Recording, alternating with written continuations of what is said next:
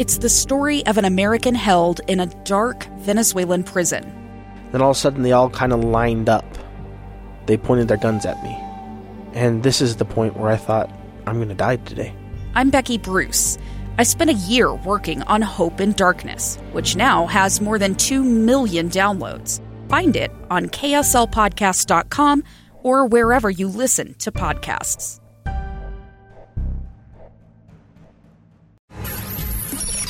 Inside Sources. Inside Sources.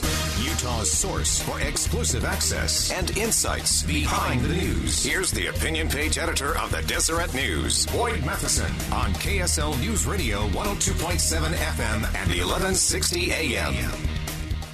Welcome, everyone, to Inside Sources here on KSL News Radio. It is great to be with you today. I am Boyd Matheson, opinion editor at the Deseret News. And as always, we got a lot of ground to cover in the fastest 60 minutes of radio as we try to slow things down for you, help you divide the rage from the reason, elevate the conversation, connect the dots, and help you make the news make sense today. Uh, and as is typical these days, there's a, a, lot of news going on, a lot of ground to cover. And uh, we'll start right off the bat. Obviously, the the big news of the the past uh, 18 hours has been the announcement from Joe Biden and his campaign that uh, Senator uh, Kamala Harris will uh, join the ticket as the vice presidential nominee. Uh, so we're going to break that down just a little bit, uh, what that means, uh, what the challenges are. We'll be joined by our good friend Scott Howell uh, coming up at 11:35 to break down what that means in the state of Utah uh, as it relates to the Democratic Party, the Democratic ticket, uh, and then of course we've got the debate happening here in Salt Lake City. between now Senator Harris and the Vice President, and that will be just a, a really interesting contrast in styles between Vice President Pence and Senator Harris and uh, some really good things happening here in the state of Utah that I think will provide some good fodder for a real conversation. This actually could be a really interesting debate between those two uh, because they both actually care about policy, uh, probably more so than their bosses at the top of the ticket. Uh, so they both know how to work their way through policy issues. They know how to uh, get to uh, the people, the heartland kind of issues. and so that will be really interesting to watch as well. Excuse me, as we look at some of the other happenings going on. Uh, obviously, the other, uh, as uh, Nick just reported, the uh, Pac 12 postponing all the fall sports. That's a big impact on the University of Utah. Alex Kirry uh, from Unrivaled is going to join us uh, coming up here at 1120 to break that down a little bit, look at the impact of that, what that really means. What does that mean for the long term of, of college sports and not just college football?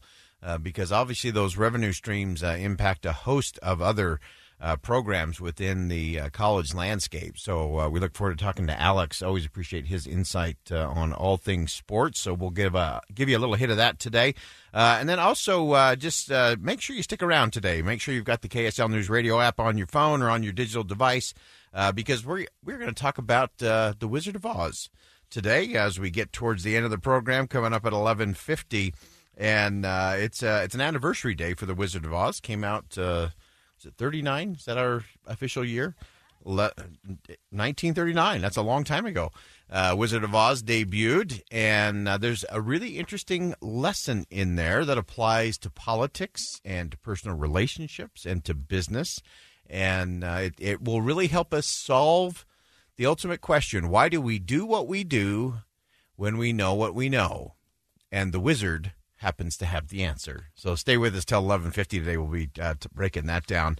Uh, if you weren't listening to Dave and Dujanovic earlier, uh, we had a, a, really fun conversation uh, with Dave. Of course, uh, Debbie is on vacation this week, and uh, we, we were breaking down some of the components of Senator Harris' strengths and weaknesses, what she's doing. But we, we really focused a, a lot of our attention on a tweet that came from an unlikely source with a little bit of advice. it was from Sarah Palin and a lot of people have just dismissed that as oh whatever you know where where's Sarah, Sarah, Palin been the last little while uh, from up in Alaska, uh, but I have to tell you.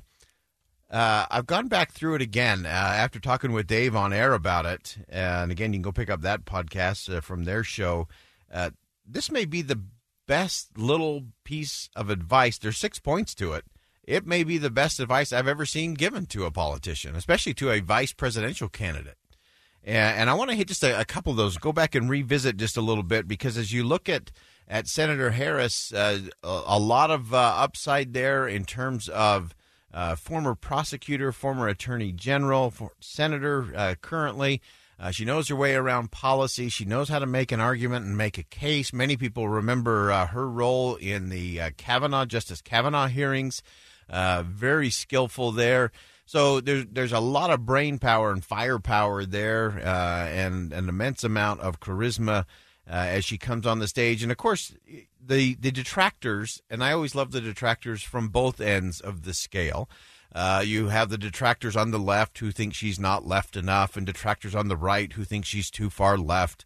Uh, so you get into all of those debates, and and one of those that uh, just really baffled me right out of the gate. People say, "Oh, well, you know, she took on." She took on Joe Biden in the in the debates, and uh, you know that was just nasty and mean, and and how are they ever going to come together? And this is where we all just have to remember it's politics. and debates are debates. And it's amazing how uh, you can get unity in a ticket uh, against former rivals. And, so we, we often go back to the example of uh, Ronald Reagan and George H.W. Bush. And uh, let's just go back in time a little bit to one of those debates and a, uh, a mention from uh, then candidate for president, George H.W. Bush, who said this about Ronald Reagan's economic strategy. What I'm saying is that this type of what I call a voodoo economic policy, it just isn't going to work. Okay. And that, of course, that actually became the rallying cry for the Democrats against President Reagan uh, for his entire eight years in office. But Reagan and Bush came together, uh, won commanding victories in 80 and 84. Uh, and then, of course, H.W. Uh, Bush became president 41 uh, after that. So they seem to be able to put things aside and move forward. Uh, also interesting to note that Joe Biden and President Obama didn't always see things exactly the same way. Remember, they were both candidates for the presidency before they became a ticket together. Uh, many remember one of the uh, one of the Biden gaffes uh, from that year uh, when uh, Joe Biden was asked about other people running for president, and Joe Biden said this about Barack Obama. I mean, you got the first sort of mainstream African American yeah. who was articulate and bright and and, and clean and nice looking guy. I mean, it's, that's a storybook, man. so, uh, and that devolved into its own uh, drama uh, as that unfolded. And you know, how can you call Barack Obama? You know that he's clean, he's bright, he's clean. Uh, but of course, the the two of them set that aside, and they did it rather quickly. Uh, Biden reached out to uh, then Senator uh, Obama they quickly mended the fence there and and uh, just moved on, and that's the whole thing. And that's what you do in a in a political contest is you just simply have to move on. You can't just keep hunkering down on old stuff. And that's one of the things that always drove me crazy. Just a, a little insight here: the the organizations or the campaigns or the staff that gets into this scorekeeping business will never lead in a significant way. Uh, I saw it in Washington. I've seen it in the state. I've seen it around the country. When you have a staff that is more concerned about who said what, when, and where, when they become so obsessed with anyone who may have said anything less than stellar about you, or, you know, were just aghast that someone would criticize a policy decision or the way something was framed or phrased, uh, those staffs become toxic and they often insulate the boss. So whether that boss is a president, a vice president, whether it's a governor, whether it's a senator, member of Congress, uh, those kind of staffs always cause problem for the boss. Remember, there's only one name on the door. Only one person has an election certificate. And too often staff get in the way of that. And, and so I think that's one of the important things to watch as you start seeing this merging together of the the Biden campaign and its staff. Kamala Harris is going to want to hold on to some of her key people, and how those all come together will be a fascinating thing to watch. Uh, but it will be interesting to see do the campaign staffers allow the unity moments to happen, or are they too busy building their own kingdoms and keeping score on every little thing? Uh, because that always leads uh, to uh, bad strategy, bad policy, and bad politics in the end. All right, we'll come back to this topic a little later on. As I mentioned, Scott Howell will join us. We'll go ahead and step aside right now. When we come back, we're going to tee it up with college sports. Alex Kirry, the expert, will be with us. Stay here on KSL News Radio.